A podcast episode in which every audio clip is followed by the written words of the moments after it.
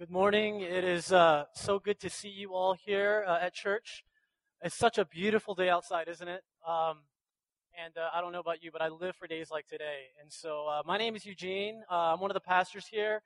And uh, today is a very special day. It's Father's Day. And, you know, we're going to take a second to pray for all the dads that are here at church because, you know, they're sort of a rare breed here at Cornerstone and they're very special. Um, but just to sort of illustrate uh, how fathers try so hard to be so good and yet still fall so short. Yesterday, I was trying to uh, take, uh, I've got three boys, and my youngest is 10 months old, and I was trying to take him outside and put him on my shoulders. And to do that, you kind of lift them up and you kind of put them on your shoulders. But, you know, clumsy me, I did it in my doorway. Um, now, if I were to do that right here, I could just kind of toss them up and put them on. But the doorway is only, what, like seven feet high or something, or six? And so I lifted him and literally with full like force, I just bonked his head and uh, he burst into tears. And, you know, he only cried for like four seconds. But uh, it actually hurt me so much more than it hurt him. And I was trying to do something good, but again, you know, just falling short. And I think that's how most fathers, most dads feel. We try our hardest uh, to be good parents, to be good fathers, to be good husbands. And uh, we still feel like we fall so short. And so on a day like today, uh, I'd like to acknowledge the dads that are here uh, to encourage you, to affirm you, to pray for you. And so if you're a dad and you're here today, and I know there aren't many of us, could you stand with me? Could you stand wherever you are? Come on, get up. If you're a father,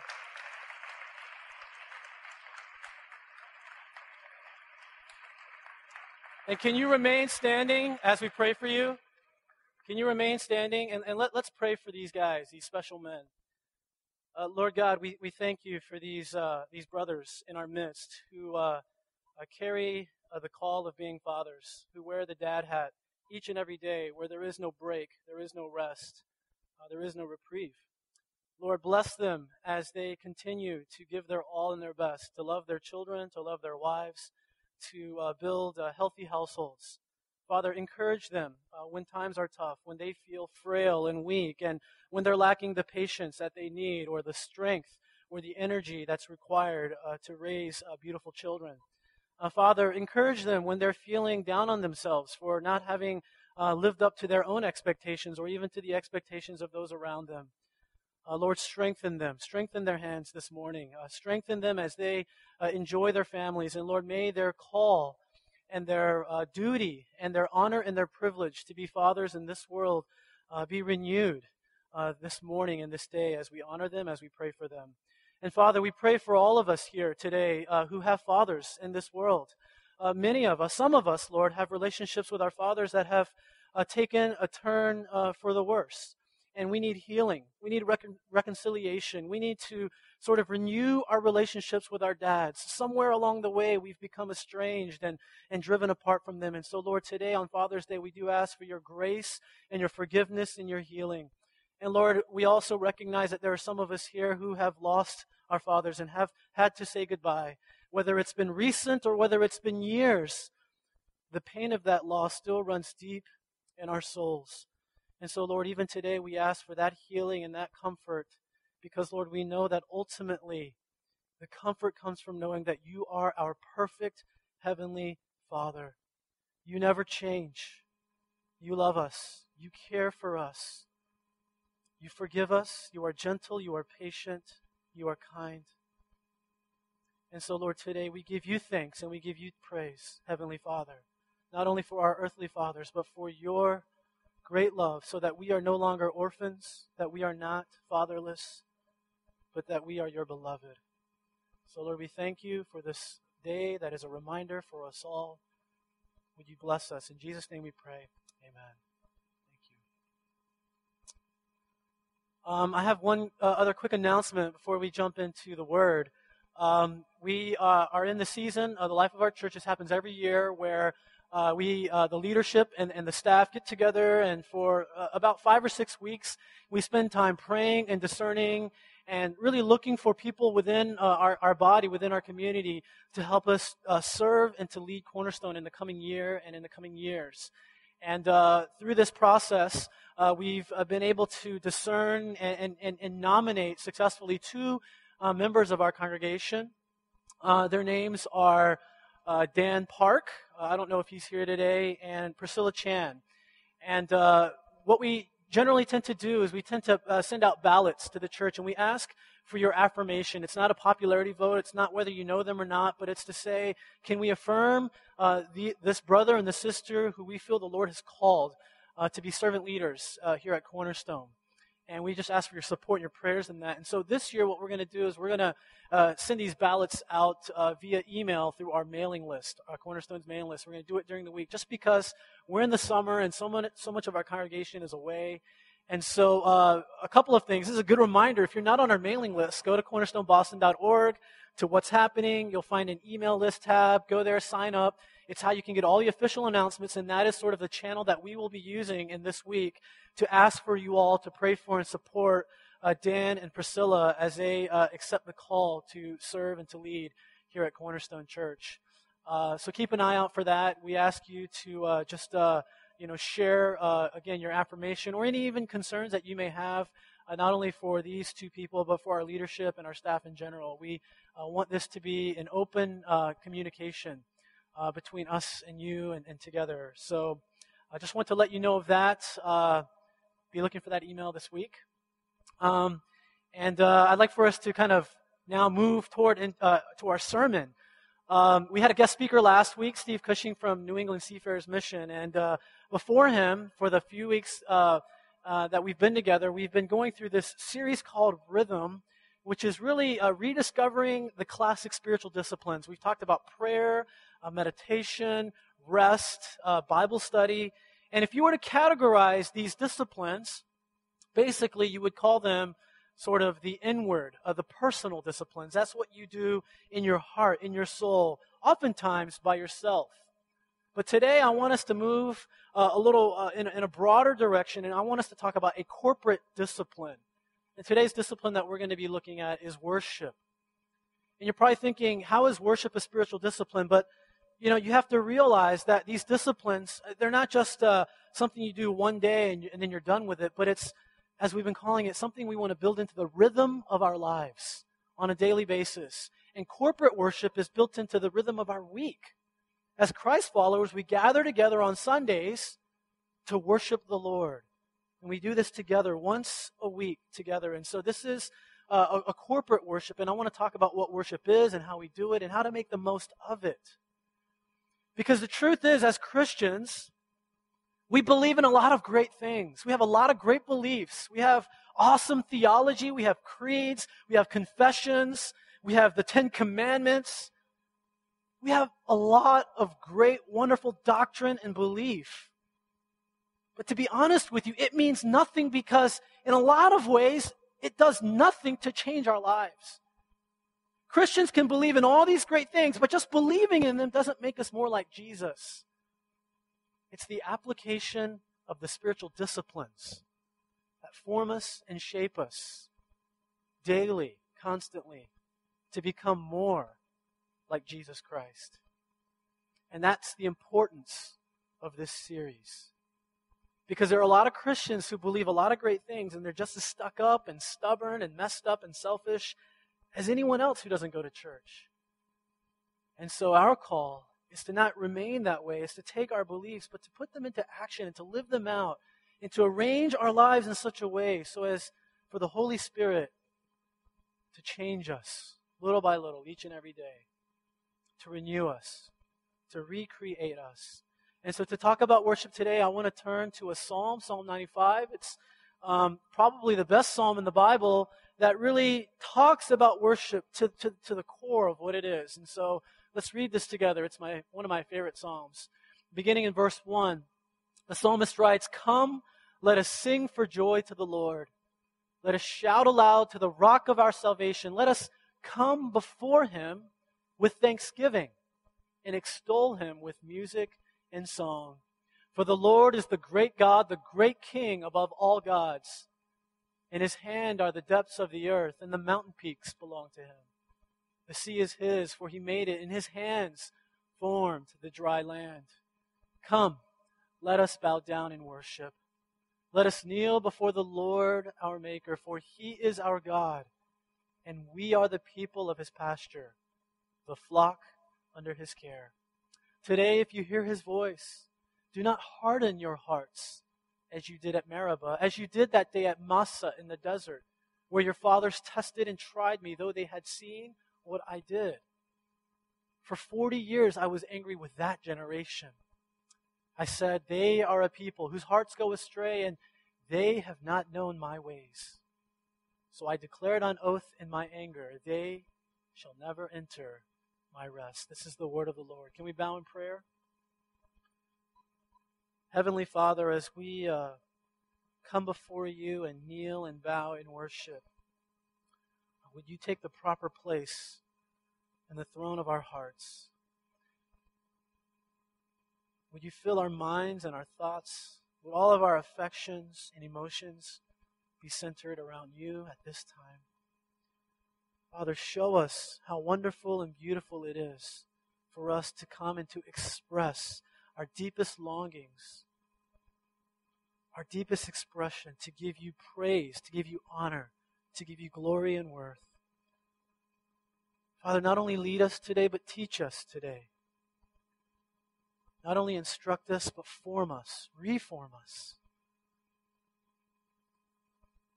We give you praise, Father. May the words of my mouth and the meditations of all our hearts be pleasing in your sight, O Lord, our rock and our redeemer. Amen. Amen.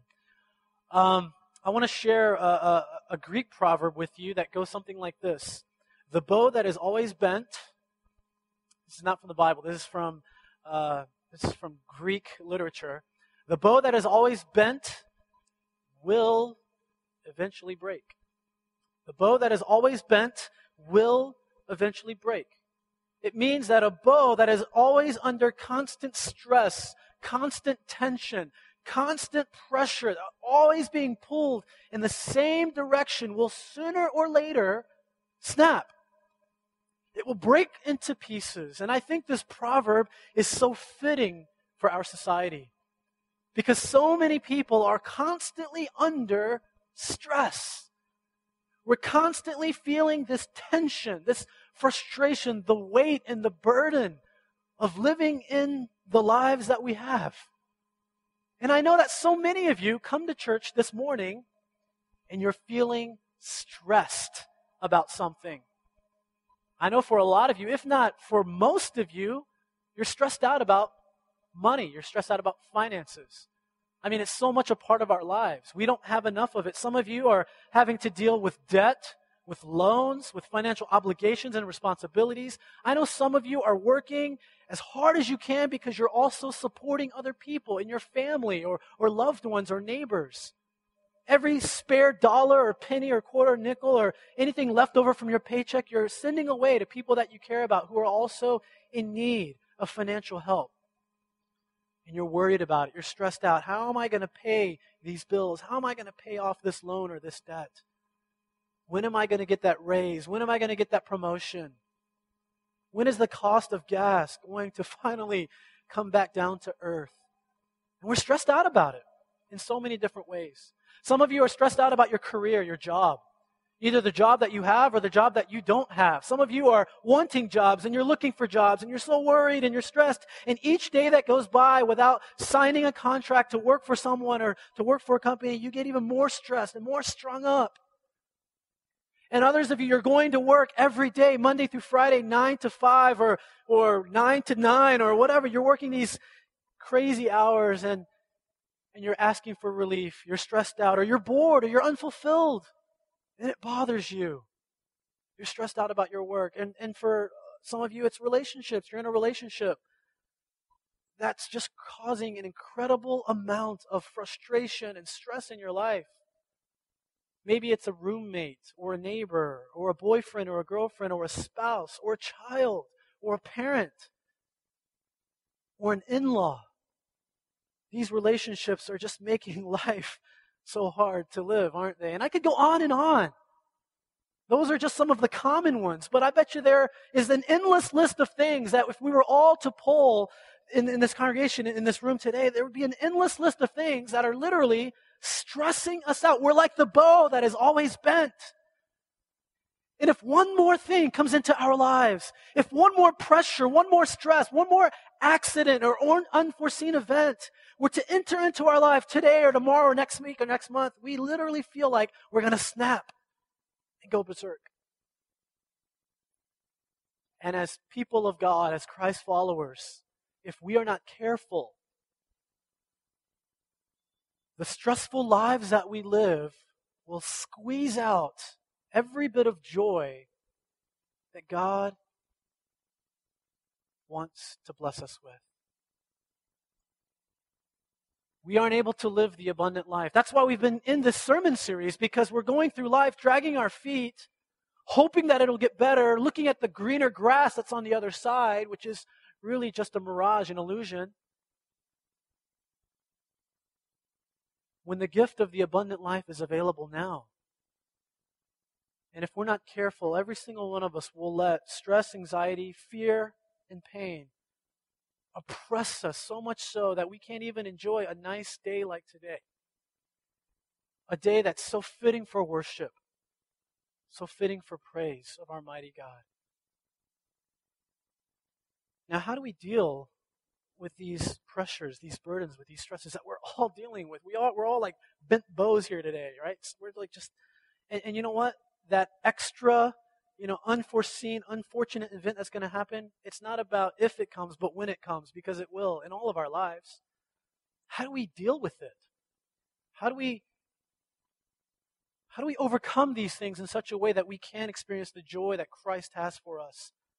The blessing that God is showering upon our lives? Well, the key to it all is worship. Because what happens is, I know this might sound kind of crazy, but we actually worship our problems. And you might be thinking, I don't worship my problems. I could care the least. But when you're constantly thinking about them, when they affect every decision you make in life, when every step you take, you have to be careful. It's like walking around on eggshells so as not to make life more worse. You're worshiping it. You're giving it all of your attention. All of your thought goes to that problem.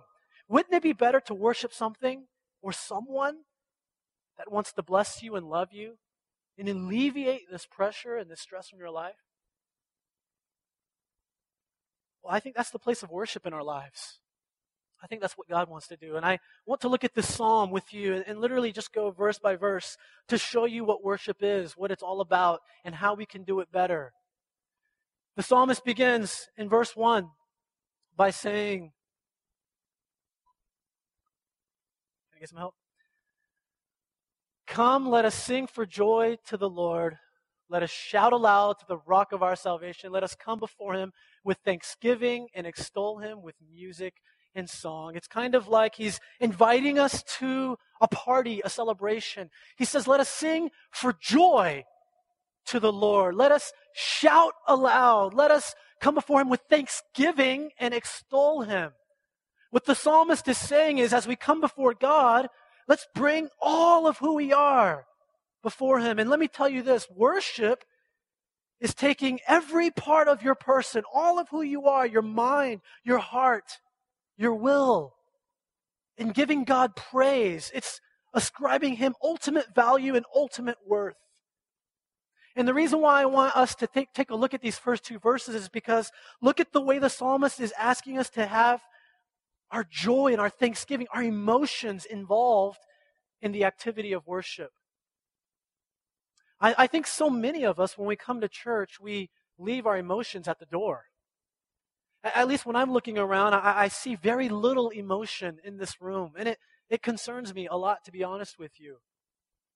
I've even heard some of you say, well, you know, when I come to church, the reason why I come late is because, you know, I don't really I don't know, the singing doesn't do anything for me. I just want to hear the sermon. I just want to hear God's word and then I'm going to leave. As if to say worship is just intellectual, it's just cerebral. But the psalmist is saying it's so much more than that, it's also emotional. And as we'll look later down in verses 6 and 7, it's also submitting your will to God. Let us kneel before the Lord our Maker, submitting your will to God. So, not just what you're thinking, not just what you're feeling, but also what you're doing. Are you able to take all of those things and give God praise, give God worth, give God the value that he deserves. I would love to just challenge you all here today in church. Maybe we can begin today, um, maybe during the sermon, but especially as we respond again in, in music and corporate singing, to open your heart in worship. And maybe you're unfamiliar with the music, or maybe you're uh, self conscious because uh, you sing out of pitch or out of key or whatever. You know, it's all it's okay. That's why we kind of pump it up so we don't have to hear you sing.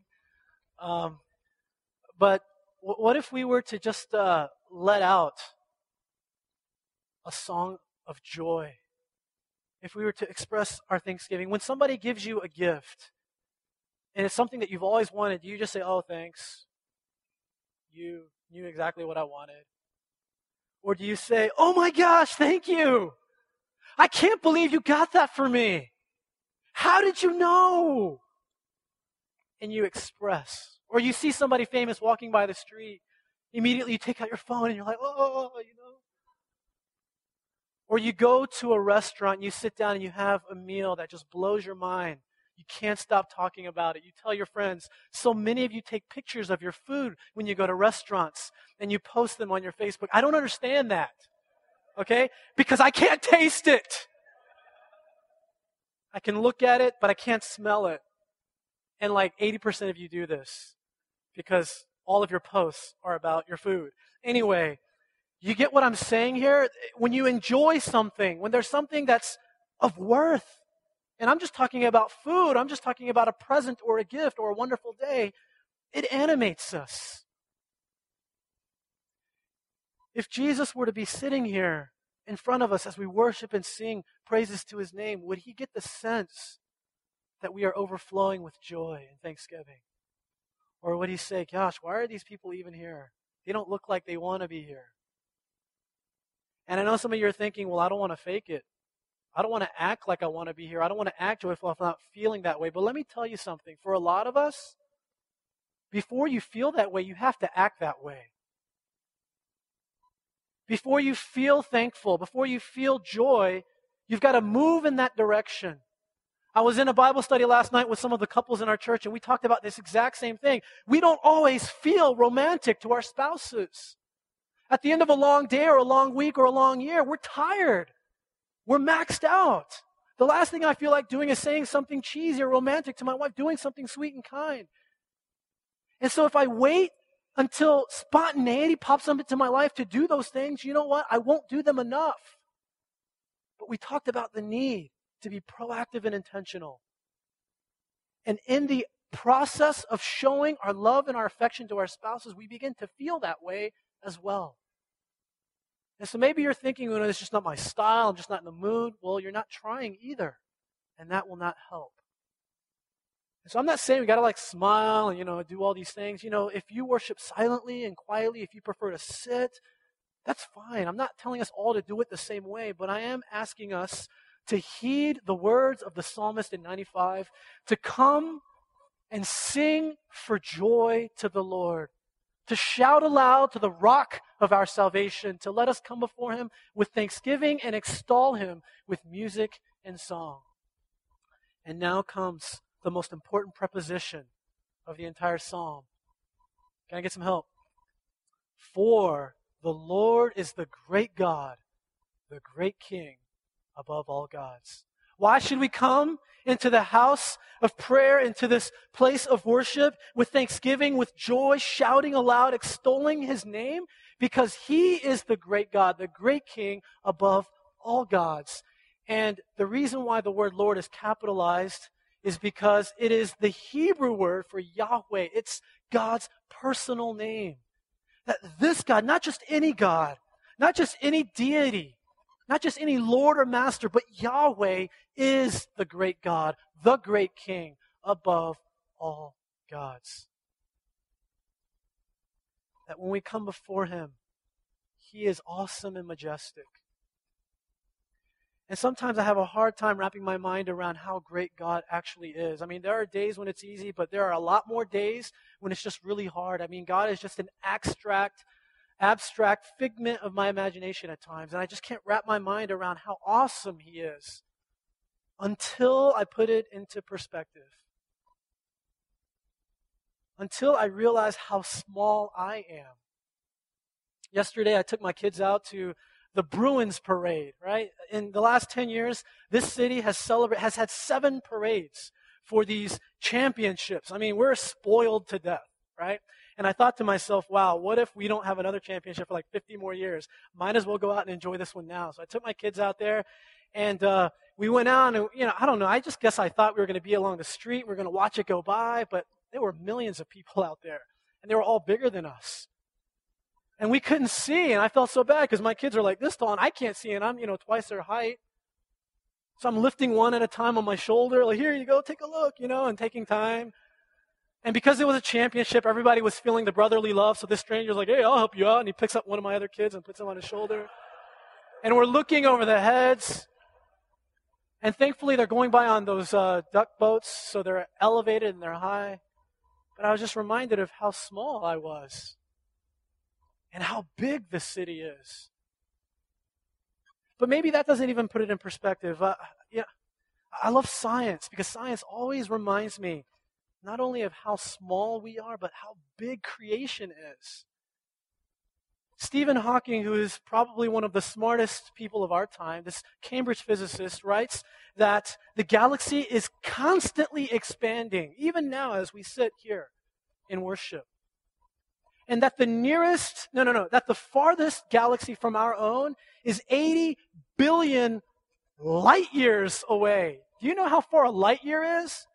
A light year is 365 days times 186,000 miles per second. So you've got to do some conversions there. You can't just do the straight math. That's how far it is away. And it's constantly expanding at 20 million miles an hour every day. It's getting bigger, basically. Even if we could see that far, by the time light reached that destination, we would have been dead for decades because we can't even live that long for light to travel that far. And the scriptures tell us that God sustains the universe in Hebrews, the universe with the word of his mouth. He is a great God. And that's why we should worship. And then the psalmist just illustrates it. Can I get some help? Verse 4 In his hand are the depths of the earth, and the mountain peaks belong to him. Again, if you can't wrap your mind around the greatness of God, he says in very poetic language In his hand, in the palm of his hand, are the depths of the earth and the mountain peaks. Have you ever been down into the depths of the ocean? Or have any of you climbed a mountain? There is no one on earth that has ever gone to the deepest depth and the highest place. Because you'd have to be an expert in both of those environments. Not only do you have to be an expert oceanographer, but you have to be a hardcore mountain trekker. Very few people have been to either of those places, much less both. And yet the psalmist is saying, In God's hands are the depths of the earth, and the mountain peaks belong to him. Again, illustrating to us the greatness of our God. Can we go to the next verse? The sea is his, for he made it, and his hands formed the dry land. Basically, everything you see around you, everywhere you could possibly go, it is God's creation. So, the reason why we should give him our all is because he is great. Because not only did he create all things, but he continues to sustain them. That's how big God is, and that's why he deserves our affection. But then let's go to the next verse. Verse 6. Come. Again, he's reminding us, let us bow down in worship. He's pleading with us again. Let us bow down. Now he's saying, submit. Humble yourself before God. Submit your will to the will of God. He says, let us kneel before the Lord, our Maker. Our Maker.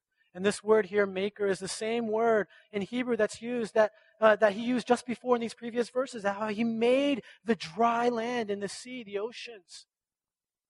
So not only did God create and make everything around us, but he made you and me. He made us. He is our maker. If God is that big and that majestic and that grand, he also knows every hair on your head because he made you. Every single one of you here have 220 bones in your body. Every single one of you. We all have 220 bones. And believe it or not, wrapped around those bones, I know this is hard to believe, but there are over 600 muscles. And you're probably thinking, I didn't know I had muscles. Well, it's underneath that layer of cushion that we all have. Okay? So we have over 600 muscles wrapped around these bones. On your tongue, there are over 9,000 taste buds. If you like to eat like I do, you should thank God every time you taste something because God has given you 9,000 different ways to enjoy flavor. In your body, there are over 60,000 miles of veins and arteries that move your blood around, that keep you circulated and alive. 60,000 miles. Some cars don't even drive that long in a lifetime. Right? 60,000 miles of veins and arteries in your body.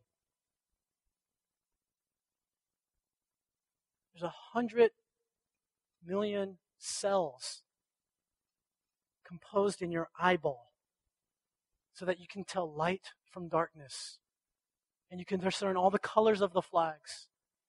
And you can perceive depth and nearness so that you can read so that you can see beauty. God made you this way. Every cell in your being every hair on your head he is our maker. He is our god. So why should we worship him? Because he knows us so intimately. You think your best friend or your spouse or your parents know you? Think about how God knows you. He knows you to the core of your existence, every fiber of your being. Verse 7 For he is our God, and we are the people of his pasture, the flock under his care. I'm just going to finish with this verse it says that He is our God and we are the people of His pasture. And the image, the symbolism that the psalmist is using here, the pasture is symbolizing God's provision in our lives. Maybe you don't have everything you want, and maybe you don't even have everything you need. But the psalmist is saying that God is our God and we are the people of His pasture. He has given us provision, He has blessed us with life. He has given us everything we need. And in the second part of this verse, the flock under his care, again, there's a sense that he is our shepherd and we are his flock, which means two things of God. It means that he is not only our guide, the one who leads us out into the wilderness for pasture, for grazing, so that we can also get back home, but he is also our protection.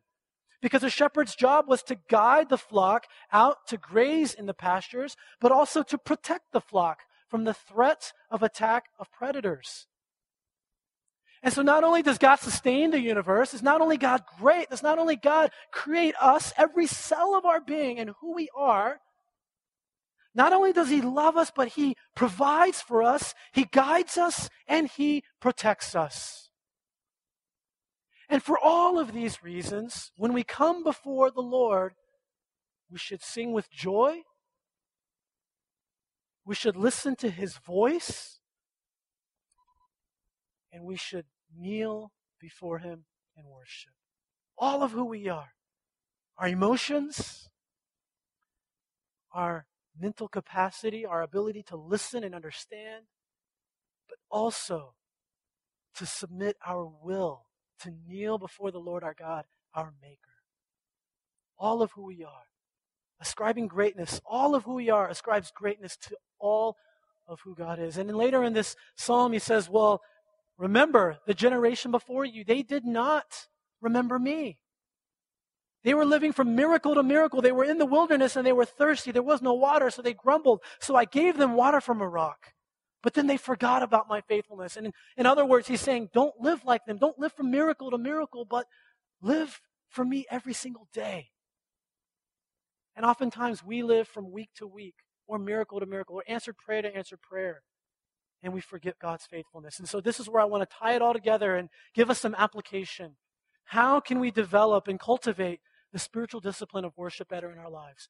Well, the first thing I would say is this practice the presence of God every single day. Practice the presence of God every single day. Worship is not just the activity that you engage in on Sundays when you go to church. This is, yes, corporate worship, but worship is what we give to God every day, all the time.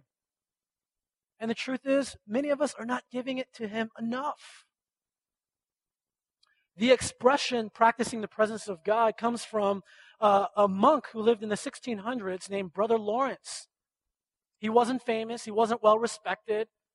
He was actually very low on the totem pole of this monastery that he lived in because his job was kitchen duty. He worked in the kitchen every day, all the time. His job was kitchen duty, not worship leader, not Bible expositor, but wash the dishes. And it wasn't until after he died that they were reading through his journals and his, his writings, and they found this incredible depth and dimension of worship that Brother Lawrence lived by. He would talk about how he would wash the dishes and do it with joy and thanksgiving, praising God with every scrub. Can we turn to the next slide?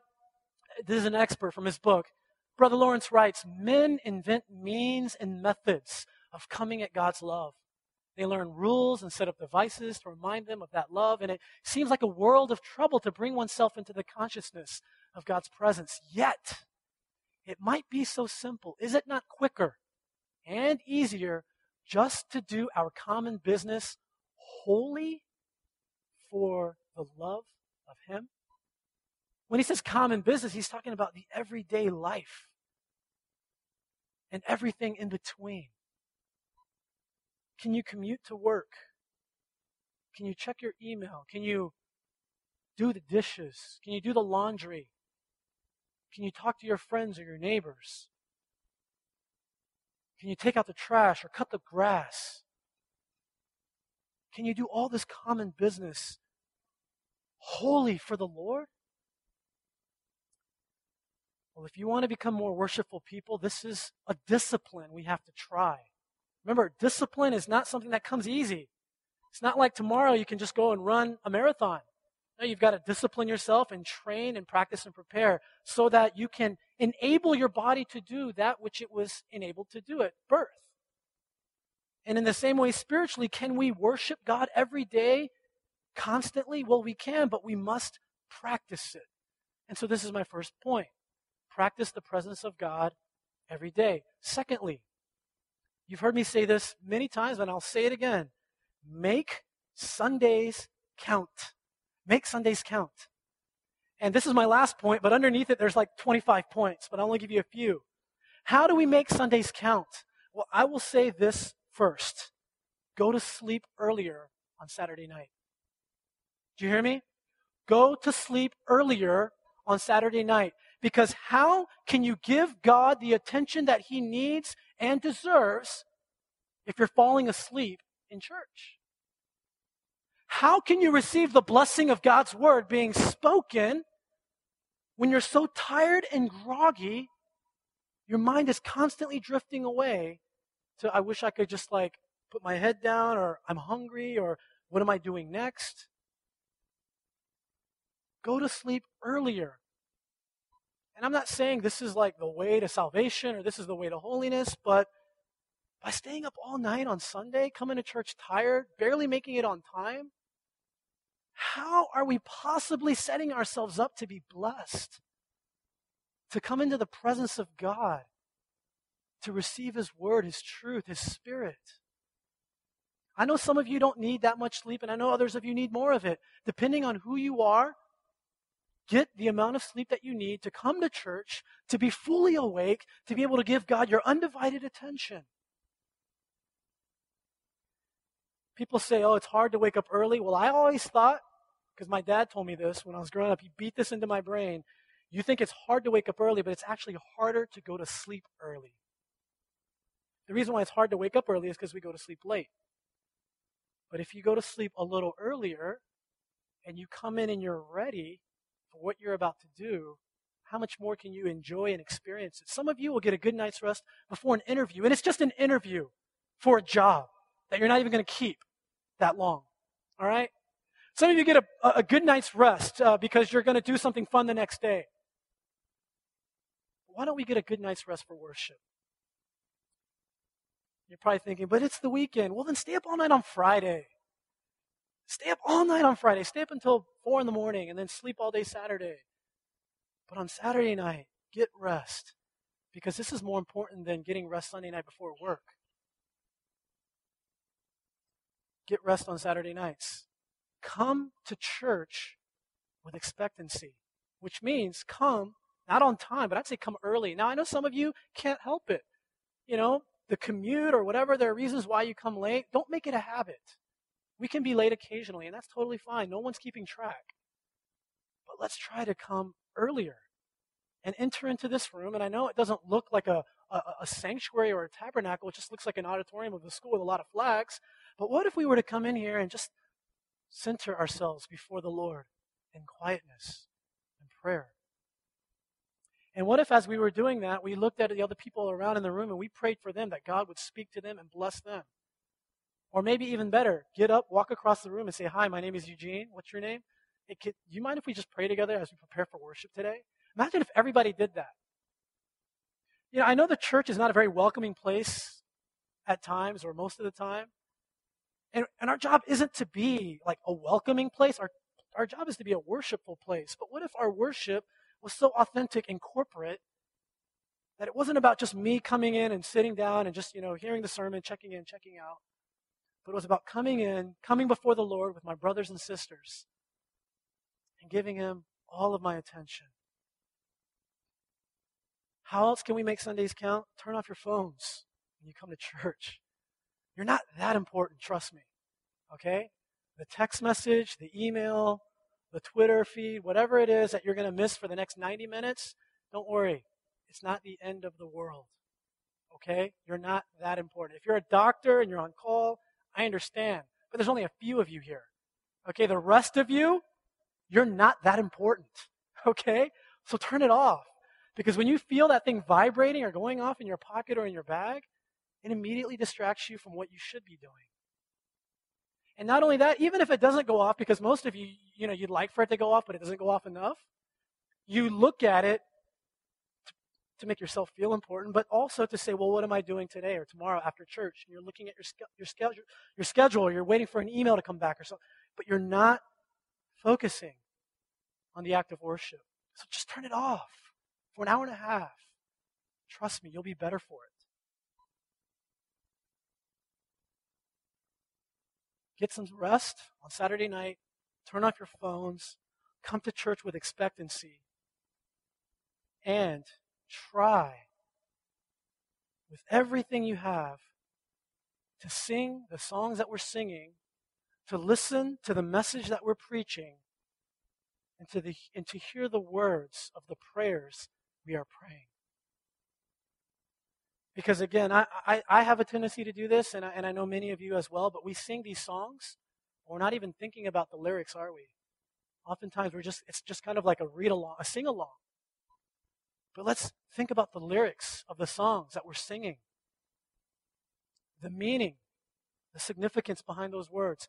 Let's listen to the sermon. Now, I know in this day and age, our attention spans are really challenged and tested. I'm not very good to look at, and I don't have all these moving graphics and animations.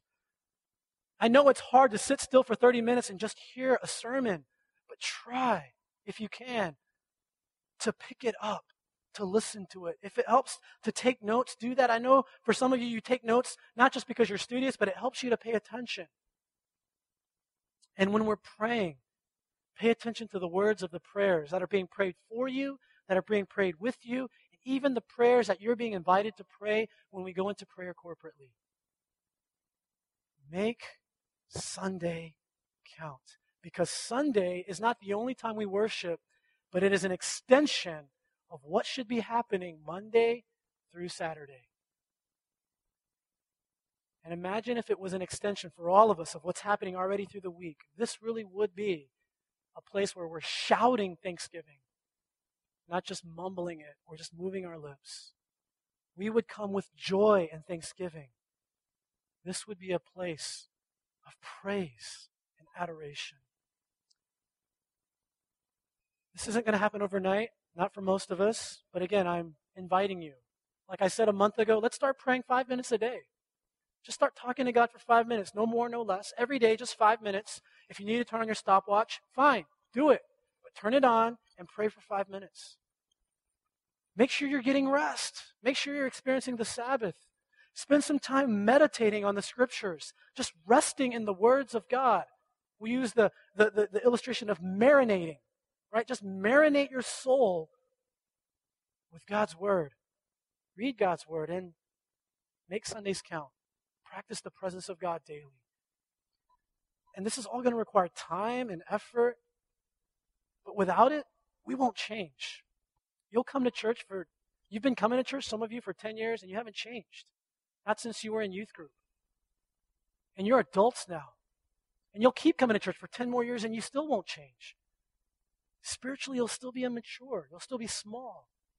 You won't be experiencing the abundant life. As your pastor, I'm challenging you to take your spiritual life into your own hands. Because I can't come to your house three times a day, seven days a week, and spoon feed you. That's not my job but I want to equip you, to enable you, and to empower you to be the holy priesthood of God and to do these things every day, together and by yourselves. Let us pray. Lord God, we um, we come into this place with so much anxiety and worry and stress. And like a bent bow, we feel like we're about to snap. But Lord, quickly, you have reminded us that the weight of the world is nothing compared to who you are and what you are and what you have done. So, Father, give us proper perspective in our lives. Not only give us a bigger picture of who you are, God, but help us to have a more humble picture of who we are. And may we humble ourselves before you as we kneel before you, our Lord, our Maker. Lord God, turn our hearts to you in worship. Help us to seek you every day. Lord, as the psalmist has said, help us to taste and to see that you are good with all of our senses, with all of our being. May all of who we are give you ultimate worth ultimate value and ultimate glory. Lord God, we pray these things in Jesus' name.